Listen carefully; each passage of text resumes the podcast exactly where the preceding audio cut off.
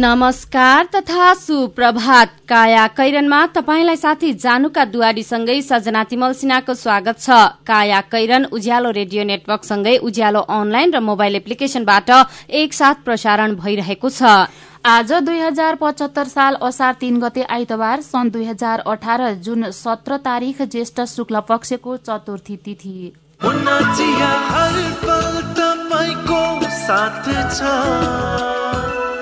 काया कैरनका साथमा मुना चिया। हर उत्सव हर मौसममा मुना चिया। काया कैरन शुरू गरौं मुख्य मुख्य खबरका शीर्षकहरूबाट। संघीय संसदको संयुक्त बैठक आज पर्सि हुने प्रधानमन्त्रीको चीन भ्रमणबारे जानकारी गराइने। नेपालको वर्षामा राजस्थानको धुलो मानव र पशु पंक्षीका लागि हानिकारक। गणित र विज्ञान अनिवार्य विषयबाट हटाउन गृह कार्य कक्षा एघार र बाह्रमा विद्यार्थीको बोझ घटाउने भनाई। अफगानिस्तानका राष्ट्रपति घानीद्वारा संघर्ष विरामको समय थप विद्रोही तालिबानलाई पनि समय बढ़ाउन आग्रह। र विश्वकप फुटबलमा फ्रान्स डेनमार्क र कोष्टारिका विजयी अर्जेन्टिना र आइसल्याण्ड बराबरीमा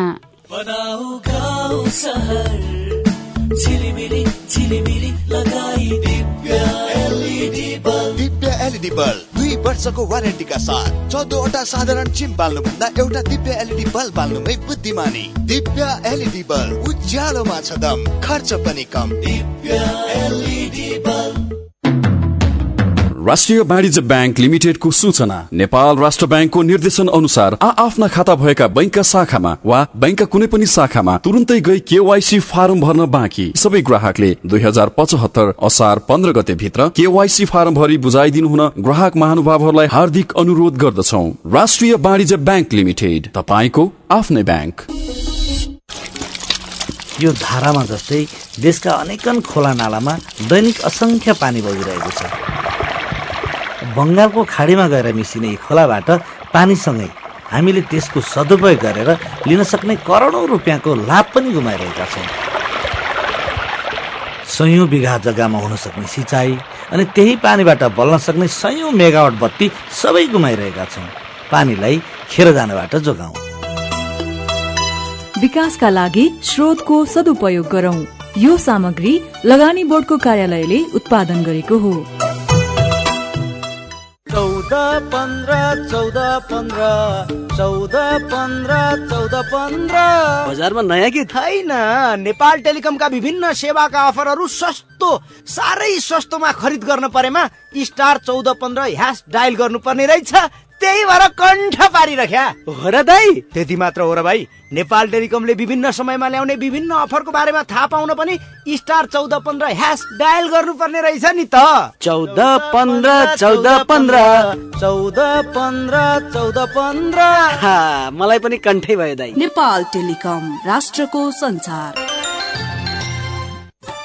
नेपाल बैंक लिमिटेडको अत्यन्त जरुरी सूचना। नेपाल बैंक लिमिटेडमा खाता खोली कारोबार गरिरहनुभएका ग्राहक महानुभावहरूले आफ्नो ग्राहक पहिचान विवरण केवाईसी दुई हजार पचहत्तर असार मसान्तभित्र अध्यावधिक गरिसक्नु पर्ने भएकाले हालसम्म पनि उक्त विवरण अध्यावधिक नगरेको भएमा यही असार मसान्तभित्र आफ्नो खाता रहेको शाखा वा नजिकको शाखामा सम्पर्क गरी उक्त विवरण अध्यावधिक गर्न हुन अनुरोध गर्दछौ। नेपाल बैंक लिमिटेड प्रधान कार्यालय। काया कैरनमा अब खबरको सिलसिला।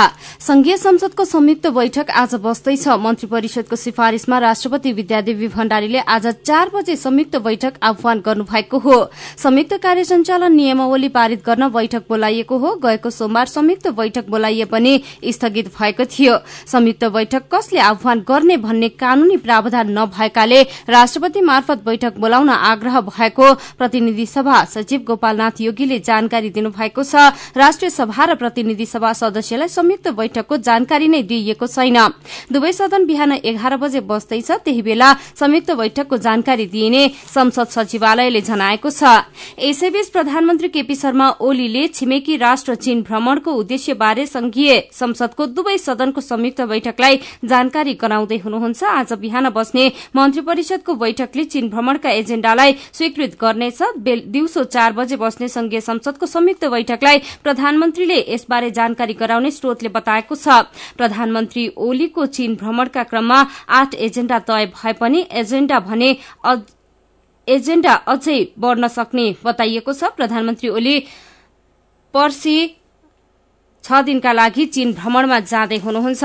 यसैबीच प्रधानमन्त्री केपी शर्मा ओलीले आफ्नो चीन भ्रमणबारे पार्टी बैठकमा ब्रिफिङ गर्नु भएको छ। एकीकृत पार्टी निर्माणपछि पहिलो पटक प्रधानमन्त्री निवास बालुवाटारमा बसेको स्थायी समिति बैठकमा प्रधानमन्त्री ओलीले चीन भ्रमणका एजेण्डा र हुन लागेको सम्झौताबारे ब्रिफिङ गर्नु भएको स्थायी समिति सदस्य लीलामणि पोखरेलले जानकारी दिनुभएको छ। प्रधानमन्त्री पाँच असारबाट चीन भ्रमणमा जाँदै हुनुहुन्छ। पहिलो स्थायी समिति बैठक भएकाले उहाँले आफ्नो चीन भ्रमणका विषयमा बैठकलाई जानकारी गराउनु भयो। बैठकपछि पोखरेलले भन्नुभयो भ्रमणले दुई देश बीचको सम्बन्ध थप उचाइमा पुर्याउने र भ्रमणमा हुने सम्झौताबारे जानकारी पनि गराउनु भएको छ। पोखरेलका अनुसार प्रधानमन्त्रीले चीन भ्रमणमा उद्योग वाणिज्य लगानी कनेक्टिभिटीदेखि चीन नेपाल चीन नाका खोल्ने सम्झौता हुँदैछन्।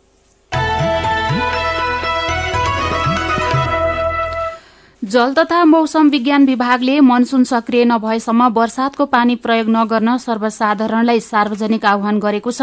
भारतको राजस्थानबाट आएको धूलो नेपालको पश्चिमी भूभागबाट आँधीका रूपमा प्रवेश गरी पूर्वीय हावासँग मिश्रण हुँदा परेको पानी मानव तथा पशु पंक्षीका लागि हानिकारक रहेको भन्दै यस्तो पानी प्रयोग नगर्न आग्रह गरिएको हो। धमिलो र पहेँलो रंगको हिलो मिसिएको पानी कुनै पनि प्रयोजनका लागि उपयुक्त नरहेकाले संकलित पानी फाल्न विभागका महानिर्देशक डाक्टर ऋषिराम शर्माले सुझाव दिनुभएको छ। उहाँले पहेँलो र हिलो मिसिएको पानी प्रयोग भएमा महामारी फैलिन सक्ने खतरा समेत रहेको औल्याउनुभयो आकाशे पानी संकलन गरेर कृषि पशु चौपाएर घरायसी अन्य प्रयोजनमा प्रयोग गर्ने गरिएको छ। उहाँले अझै केही दिन वर्षाको पानी शोषण नहुने पनि जानकारी दिनुभयो। उहाँले धुलोयुक्त पश्चिमी हावाको प्रवेश कमजोर नेपालको मनसुनी दक्षिण पूर्वी हावाको प्रभाव बलियो भएपछि बिस्तारै मौसम सफा हुने बताउनुभयो। राजधानी दैनिकमा खबर छ। कक्षा एघार र बाह्रमा विद्यार्थीको बोझ घटाउन विद्यालय शिक्षाको नयाँ पाठ्यक्रम प्रारूप मार्फत गणित र विज्ञान विषयलाई अनिवार्यबाट हटाउने गृह कार्य भएको छ। नयाँ व्यवस्था अनुसार कक्षा एघार र बाह्रमा नेपाली अंग्रेजी सामाजिक अध्ययन र जीवन उपयोगी शिक्षा गरी चार विषय अनिवार्य रहनेछ। गणित र विज्ञान विषयलाई अनिवार्यबाट हटाई ऐच्छिक मात्र बनाउन नहुने तर्क समेत आइरहेका बेला सरकारले भने त्यसबाट शैक्षिक क्षति कम हुने अपेक्षा गरेको छ। विद्यालय तहमा अधिकांश विद्यार्थी गणित र विज्ञानमा असफल हुँदै आएका छन्। नयाँ व्यवस्थाले कक्षा एघार र बाह्रलाई एकल पथीय बनाउनेछ भने कक्षा नौ र दशमा पाँच अनिवार्य र दुईवटा पेशा व्यावसायिक ऐच्छिक विषय थपिनेछ। शिक्षा विज्ञान तथा प्रविधि मन्त्री गिरिराज मणि पोखरेलको अध्यक्षतामा गएको जेठ अठार गते बसेको राष्ट्रिय पाठ्यक्रम विकास तथा मूल्याङ्कन परिषद बैठकले त्यो प्रारूप स्वीकृत गरेको थियो। त्यो प्रारूपलाई अहिलेसम्म पनि सार्वजनिक गरिएको छैन। पाठ्यक्रम विकास केन्द्रका कार्यकारी निर्देशक कृष्ण प्रसाद काप्रीले शिक्षामा देशको विद्यमान आवश्यकता र विश्व व्यापारीकरणको प्रभावलाई आत्मसात गरी सामाजिक अध्ययनको विषय अनिवार्यमा थप्न लागि बताउनु भएको छ।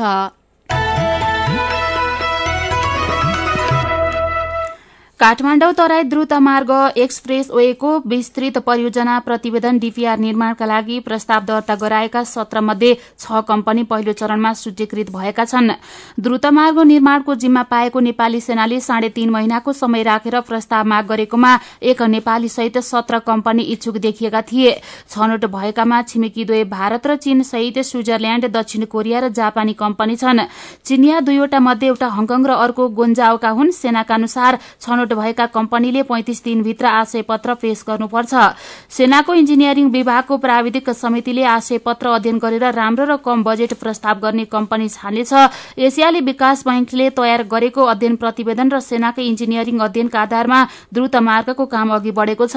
अहिले डाँडा काट्ने रिटेनिङ वाल र नाली अस्थायी पुल निर्माण लगायतका काम भइरहेको छ। अठाइस ठेकेदार कम्पनी मध्ये बाइसवटाले यी काम अघि बढ़ाइरहेका छन्। चार कम्पनीले उपकरण उपलब्ध गराउनेछन् भने दुई कम्पनीले खोकनामा यसअघि उत्पन्न विवादले काम अघि बढ़ाउन सकेको छैन। डीपीआर बनाउन छ कम्पनी छनौट शीर्षकमा कान्तिपुर दैनिकमा खबर छ। काया कैरनमा रिपोर्टसँगै खबरको सिलसिला बाँकी नै छ सुन्दै गर्नुहोला। पल्ला गरेर तुरुराम त उसको ब्याङ्क झन्झटिलो ब्याङ्क भनेर रिसाउँदै थियो भने उसको ब्याङ्कले के झन्झट दिएछ। उच्च ब्याज पाउनु उसको ब्याङ्कमा सधैँ नयाँ नयाँ खाता खोल्नु पर्ने रे। हो र? बिचरा सानीमा ब्याङ्कमा खाता खोलेको भए यो झन्झटै नपर्ने। हो त नि मेरो मोबाइलमा सम्पूर्ण बचत खातामा ब्याज बढेर आठ आठ प्रतिशत भएको एसएमएस आइसक्यो भने। सानीमा ब्याङ्कको कुरै अर्कै सानीमा ब्याङ्कमा त साझेदार ब्याङ्कको सात सय भन्दा बढी एटिएमबाट प्रत्येक महिना सित्तैमा तिन पटकसम्म पैसा झिक्न सकिन्छ। No commission no tension no झन्झट। अब ध्रुवरामलाई पनि सानीमा ब्याङ्कमा खाता खोलाउनु पर्छ सानिमा ब्याङ्क सबल अनि विश्वसनीय ब्याङ्क। अनलाइन खाता खोल्नको लागि W W W dot Sanima bank dot कममा लगइन गर्नुहोस्। थप जानकारीका लागि अन्ठानब्बे शून्य एक सय उन्नाइस शून्य एक सय उन्नाइसमा सम्पर्क गर्नुहोला। विदेश जाने पक्का पक्की भइसक्यो दाई। पक्का भयो नि नानी अब उन्न मात्रै बाँकी। अनि श्रम स्वीकृति त लिनुभयो नि। त्यो त छैन लिएको त्यसो भए त स्वास्थ्य जाँच नि गरेका छैन होला। के को जाँच साँच गर्नु पर्यो स्वस्थ नै छु। पर्छ नि दाई। तपाईँ निरोगी भएको प्रमाण पत्र नभई वैदेशिक रोजगार विभागले श्रम स्वीकृति नै दिँदैन नि। पढाइको मात्रै भनेको त यस्तो निरोगी भएको नि प्रमाण पत्र हुन्छ र बहिनी? हुन्छ नि दाई। यो प्रमाण पत्रका लागि सरकारी मान्यता प्राप्त स्वास्थ्य संस्थामै जाँच गराउनु पर्छ। अनि फाइदा चाहिँ के त? विदेश गएको तीन महिनाभित्र दुःख बिमार भएर त्यसै फर्किनु परे स्वास्थ्य जाँच गराएको संस्थाले क्षतिपूर्ति दिन्छ तर फर्केको पैतिस दिनभित्र मन्त्रालयमा निवेदन चाहिँ दिनै पर्छ। साह्रै राम्रो कुरो। अब जानु अघि म नि निरोगी भएको प्रमाण पत्र लिन्छु अनि मसँगै विदेश हिँड्न लाएका सबैलाई यो खबर पुर्याउँछु। जनहितका लागि नेपाल सरकार श्रम रोजगार तथा सामाजिक सुरक्षा मन्त्रालय। ठुलै छ त सम्झिज्यू। के भारी भन्नु नि सम्झिज्यू?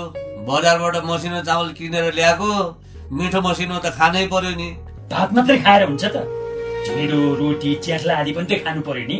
आजकलको जमानामा हामी जतिकोले कहाँ खान्छन् रोटी ढिँडो हजुर हामी त भातै खान्छौँ। पकाउन नि सजिलो त्यो मकै गहुँ कोदो जस्तो खाद्यान्न त खानै छोडियो सम्झिज्यू। त्यसो होइन सम्झिज्यू। हामी त घरमा मकैको च्याख्ला ढिँडो गहुँ चौ कोदो फापर आदिको रोटी तथा ढिँडो पनि खान्छौँ। यो खानी बानीमा परिवर्तन गरेपछि हाम्रो परिवारका सबै निरोगी र फुर्तिला भएका छौँ। अब फाइदै हुन्छ भने त हामी मकै गहुँ जौ कोदो फापर सबै मिलाएर खाने गर्छौँ नि। चामल मात्र किनेर कति पैसा सक्नु? स्वस्थ जीवनका लागि खाने बानीमा परिवर्तन गरौँ। बढ्दो धान चामलको आयातलाई न्यूनीकरण गर्ने राष्ट्रिय अभियानमा सहयोग पुर्याउ। कृषि विभाग बाली विकास निर्देशनालय। बचतको सुरक्षा र आकर्षक ब्याज दर नेपाल ब्याङ्क नै विश्वासिलो गाउँ सहर। के के सुविधा छन् त नेपाल बैङ्कमा साढे दस प्रतिशत सम्मको ब्याज दर सहित विभिन्न मुद्दती निक्षेप सेवा। युवा महिला ज्येष्ठ नागरिक सन्तति र कर्मचारी बचत खाताहरू। औद्योगिक व्यावसायिक कृषि तथा व्यक्तिगत कर्जाहरू। सेयर भर्न सी आस्वा सुविधा। देश विदेशमा पैसा पठाउन र प्राप्त गर्न एनबिएल रेमिट। लकर सेवा mobile banking internet banking e सेवा जस्ता धेरै आधुनिक सुरक्षित र भरपर्दो ब्याङ्किङ सेवा सुविधा पनि छन् नि। ल है अब हामी सबैजना अलमल नगरी नेपाल ब्याङ्कमै जाउँ। अत्याधुनिक सुविधाहरूको साथमा नेपाल ब्याङ्क लिमिटेड नेपालको पहिलो ब्याङ्क नेपाल ब्याङ्क नै विश्वासिलो गाउँ सहर।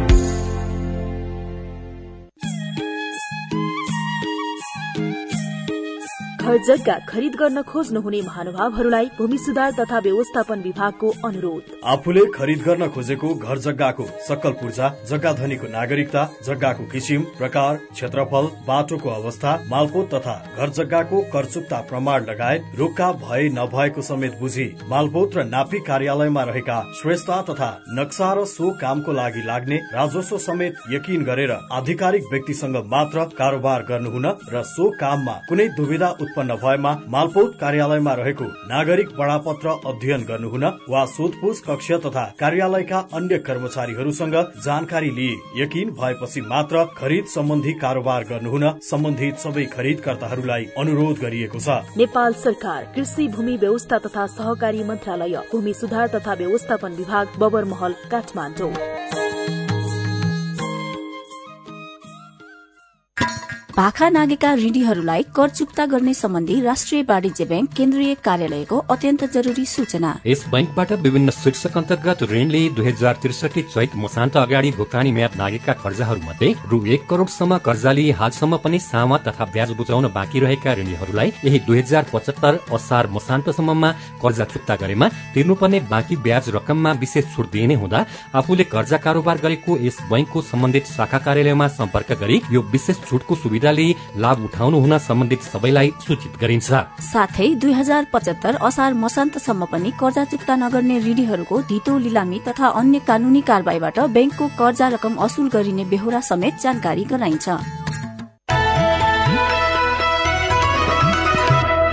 उज्यालो रेडियो नेटवर्कसँगै उज्यालो अनलाइन र मोबाइल एप्लिकेशनमा प्रसारण भइरहेको काया कैरनमा तपाईँलाई फेरि स्वागत छ। काया कैरनमा यतिन्जेल हामीले संघीय संसदको संयुक्त बैठक आज नेपालको वर्षामा राजस्थानको धुलो मानव र पशु पंक्षीका लागि हानिकारक गणित र विज्ञान अनिवार्य विषयबाट हटाउन गृह कार्य कक्षा एघार र बाह्रमा विद्यार्थीको बोझ घटाउने भनाई लगायतका खबर प्रस्तुत गर्यौं। अब बाँकी प्रसंग देश संघीय संरचनामा गएपछि प्रदेश सरकारले पहिलो पटक बजेट सार्वजनिक गरेका छन्। सबै प्रदेशले केन्द्रले पठाएको बजेट र आफ्नो आन्तरिक स्रोतलाई आधार मानेर आउँदो आर्थिक वर्षका लागि बजेट ल्याएका हुन्। केन्द्र सरकारको बजेटकै शैलीमा बजेट सार्वजनिक गरेका प्रदेश सरकारलाई बजेट कार्यान्वयनको चुनौती पनि उत्तिकै छ। मदन पौड्यालको रिपोर्ट। प्रदेश सरकारले ल्याएका बजेटको समर्थन र आलोचना शुरू भइसकेको छ।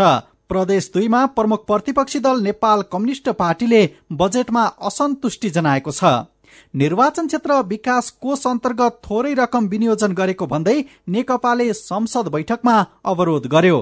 तर प्रदेश सातले तीन वर्षभित्र सम्पन्न हुने भौतिक पूर्वाधार विकासका कार्यक्रम गर्न हरेक निर्वाचन क्षेत्रमा दुई करोड़ रुपैयाँ छुट्याएको छ। प्रदेश सातका अर्थमन्त्री झपट बहादुर बोहरा। प्रदेश स्थानीय पूर्वाधार विकास कार्यक्रम सञ्चालन गर्नेछ। यस कार्यक्रम अन्तर्गत तीन वर्षभित्र सम्पन्न हुने भौतिक पूर्वाधार विकासका कार्यक्रम सञ्चालन गर्नेछ। यस कार्यक्रमको लागि प्रत्येक निर्वाचन क्षेत्रमा रु दुई करोड़ विनियोजन गरेको छु। केन्द्र सरकारकै बजेट शैली र ढाँचाको झल्को दिँदै प्रदेश सरकारले ल्याएका बजेटमा भौतिक पूर्वाधार कृषि पर्यटन ऊर्जा क्षेत्र मुख्य प्राथमिकतामा छन्। विभिन्न प्रदेशले monorail metro rail cable car जलमार्ग सुरुङ मार्गका योजना सार्वजनिक गरेका छन्। प्रदेश एकले विराटनगर धरान मोनोरेल निर्माण तथा लुक्ला नाम्चे सगरमाथा आधार क्षेत्रमा केबल कार र चतारा किमानथाङका जलमार्ग सञ्चालनका लागि सम्भाव्यता अध्ययन गर्ने भनेको छ। त्यस्तै प्रदेश चारले पनि फेवा र रूपाताल जोड्ने गरी मोनोरेल निर्माण गर्ने योजना समेटेको छ। प्रदेश पाँचले लुम्बिनीमा मोनोरेलको सम्भाव्यता अध्ययन गर्ने भनेको छ। प्रदेश तीनले पनि दुईवटा सुरुङ मार्ग प्रदेश चक्रपथ केबल कार रोपवे जस्ता लोकप्रिय कार्यक्रम सार्वजनिक गरेको छ। तर यी योजना कसरी कार्यान्वयन होलान् त? प्रदेश तीनका आर्थिक मामिला तथा योजना मन्त्री कैलाश प्रसाद ढुङ्गेल। हामीले यो एक त जनशक्ति पनि थपिँदै जान्छ है। कतिपय परियोजना बनाएर पनि जान सकिन्छ कतिपय स्थानीय तहसँग समझदारी गरेर जान सकिन्छ। तर अहिले पनि प्रदेश सरकार आफैमा सक्षम भइसकेका छैनन्। आवश्यक स्रोत सहित कर्मचारीको अभाव कायमै छ। प्रदेशले प्रस्तुत गरेको बजेटमा आवश्यकता र योजनाको तालमेल नदेखिएकाले बजेट कार्यान्वयन कठिन छ भन्नुहुन्छ अर्थविद हरिरोका। आफूले तपाईँको जे जाने छ त्यही कुरा ल्याए उनीहरूले। जे हिजो कल्पना गरिएको थियो वा देखेका थिए त्यही कुरा देखेको कुरालाई नै उनीहरूले ल्याए। तर देखेको कुरा मात्रै ल्याएर पुग्दैन भन्ने कुरा बुझ्नु पर्यो।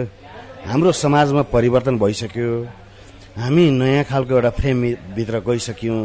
हामी सङ्घीयतामा गएका छौँ। हाम्रो त्यसलाई कार्यान्वयन गर्ने दिशातर्फ उन्मुख छौँ।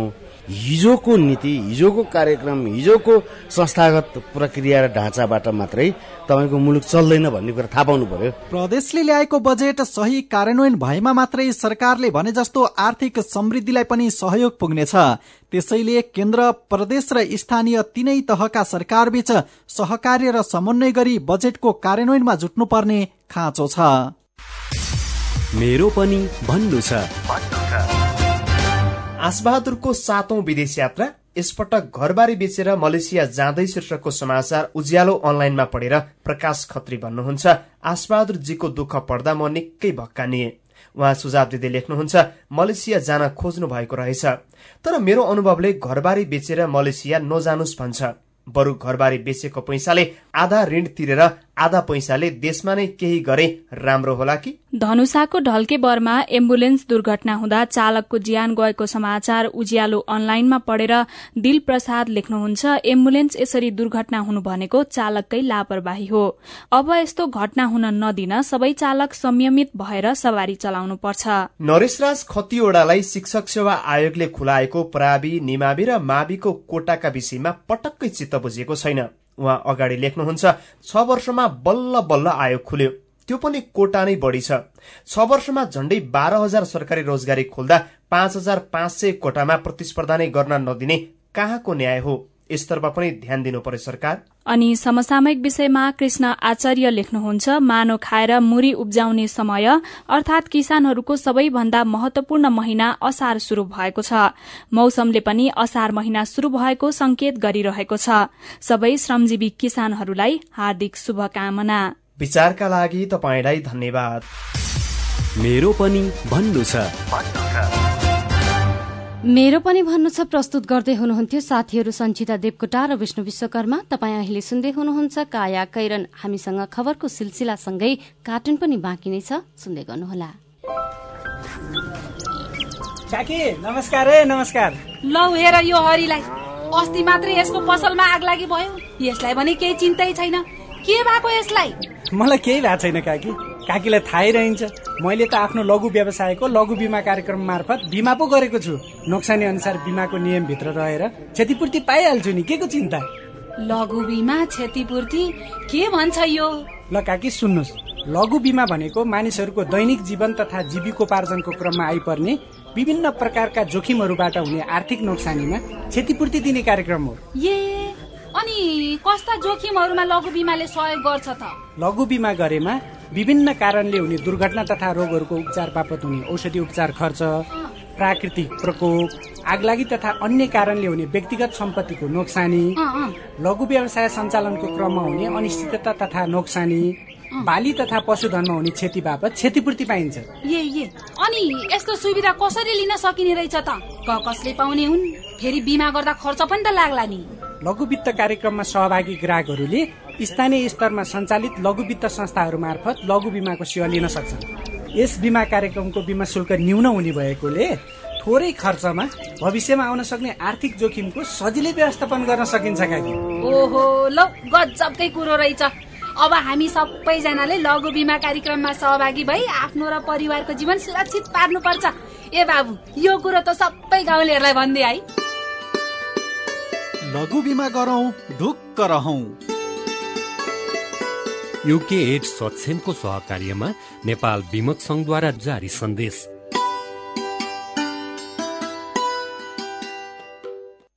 नेपालकै ठुलो आँखा अस्पतालको सञ्जाल भएको दृष्टि आई केयर सिस्टमद्वारा सञ्चालित अत्याधुनिक प्रविधि सहित अन्तर्राष्ट्रिय स्तरको आँखा अस्पताल अब काठमाडौँको कलङ्कीमा हाम्रा सेवाहरू बिना इन्जेक्सन मोतीबिन्दुको शल्यक्रिया जलबिन्दु र पर्दाको शल्यक्रिया भिटिएस प्रविधिबाट अल्छी आँखाको उपचारको साथै सम्पूर्ण आँखाको परीक्षणका लागि दृष्टि आँखा केन्द्र शिवचटार कलङ्की। फोन नम्बर शून्य एक चालिस बत्तीस नौ सय एकसठी र बैसठी वेबसाइट दृष्टि आई डट ओआरजी अन्य शाखाहरू विश्व ज्योतिमल जमल चावल मेडिकेयर सँगै तथा बिर्तामोड र बिरगंजमा पनि दृष्टि आँखा केन्द्र। सबैका लागि दृष्टि सबैका लागि दृष्टि।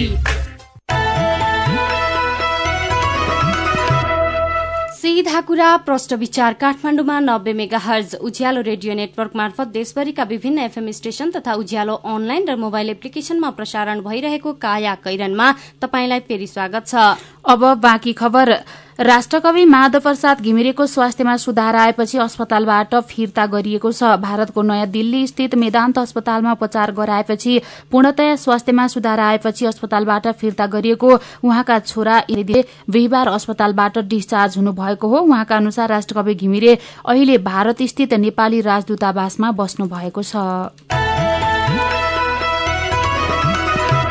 अब विदेशको खबर। अफगानिस्तानका राष्ट्रपति अशरफ घानीले संघर्ष विरामको समय बढ़ाउनु भएको छ। विद्रोही समूह तालिबानलाई पनि संघर्ष विरामको समय बढ़ाउन उहाँले आग्रह गर्नुभएको छ। मुस्लिम समुदायको मुख्य पर्व ईदको अवसरमा दुवै पक्षले केही दिनको लागि संघर्ष विरामको घोषणा गरेका छन्। त्यसलाई अझै निरन्तरता दिन घानीले आग्रह गर्नुभएको हो। संघर्ष विरामपछि पहिलो पटक विद्रोही तालिबान र अफगान सैनिकले अंगालो मारेर शुभकामना समेत साटासाट गरेका तस्विरहरू सार्वजनिक भएका छन्। सरकारले केही तालिबानीलाई जेलबाट रिहा पनि गरिदिएको बीबीसीले जनाएको छ। अब खेल खबर। विश्वकप विशेष दुई हजार अठार। विश्वकप विशेष दुई हजार अठार। विश्वकप फुटबलमा गैराती भएको खेलमा फ्रान्स डेनमार्क र कोस्टारिका विजय भएका छन्। अर्जेन्टिना र आइसल्याण्डले भने एक एकको बराबरी खेलेको छ। हिजो भएको पहिलो खेलमा अस्ट्रेलियालाई दुई गोलले हराउँदै फ्रान्सले विजय शुरूआत गरेको हो। यस्तै अर्को खेलमा अर्जेन्टिनाका लियोनल मेसीले पेनाल्टी मार्फत गोल गर्न नसक्दा अर्जेन्टिना र आइसल्याण्डले एक एकको बराबरी खेले। राति नै भएको अर्को खेलमा डेनमार्कले पेरूलाई एक शून्य गोल अन्तरले हराएको छ भने कोस्टारिकाले नाइजेरियालाई दुई शून्य गोल अन्तरले हराएको छ। प्रतियोगितामा आज तीनवटा खेल हुनेछन्। कोस्टारिका र सर्बिया ब्राजिल र स्विजरल्याण्ड र जर्मनी र मेक्सिको बीच खेल हुनेछ। डिफेन्डिङ च्याम्पियन जर्मनीलाई रेक संस्करणका उपाधिको दावेदारका रूप टीममा हेरिन्छ। जर्मनी रसिया विश्वकपको उपाधि दावेदार टीम मध्येको एक टोली हो।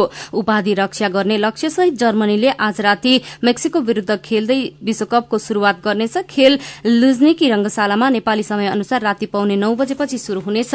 यस्तै विश्व फुटबलमा ब्राजिल सबैभन्दा सफल टोली हो। यही टोली ब्राजिल स्विजरल्याण्ड विरूद्ध खेल्दै रसिया विश्वकपको सुखद शुरूआत गर्ने लक्ष्यमा छ। ब्राजिल र स्विजरल्याण्ड विरूद्धको बीचको खेल बेलुकी पाउने बाह्र बजे रोस्टोभ एरिनामा हुनेछ। ब्राजिललाई समूह ईबाट समूह विजेताको रूपमा हेरिएको छ।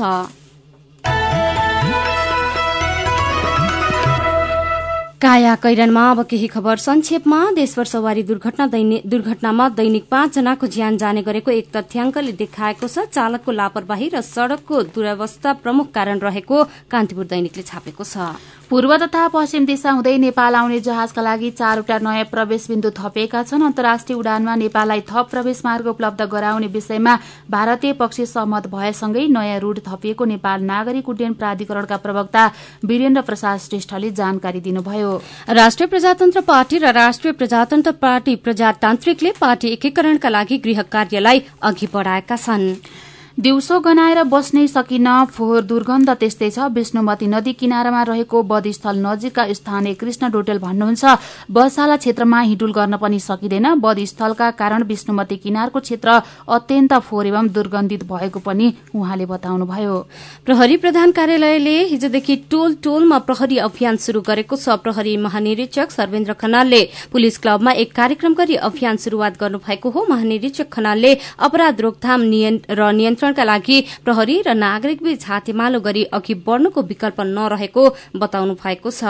नेपालले हिम चितुवा संरक्षणका लागि स्थानीय समुदाय र युवाको सहभागिता सुनिश्चित गरिनुपर्ने प्रस्ताव गरेको छ। किर्गिस्तानमा भएको हिमचितुवा पाइने बाह्र देशका वन तथा वातावरण मन्त्रीको बैठकलाई सम्बोधन गर्दै वन तथा वातावरण मन्त्री शक्ति बहादुर बस्नेतले स्थानीयको सहभागिता बिना हिमचितुवा संरक्षण प्रभावकारी हुन नसक्ने उल्लेख गर्नुभयो।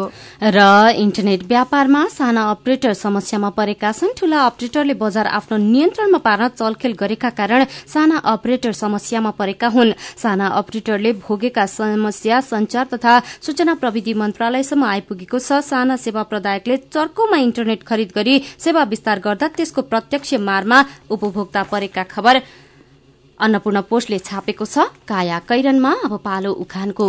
ठूलो रूखको ओत र ठूलो गरोको खेल। उज्यालो रेडियो नेटवर्कबाट प्रसारण भइरहेको काया कैरन सक्नु अघि मुख्य मुख्य खबर फेरि एकपटक।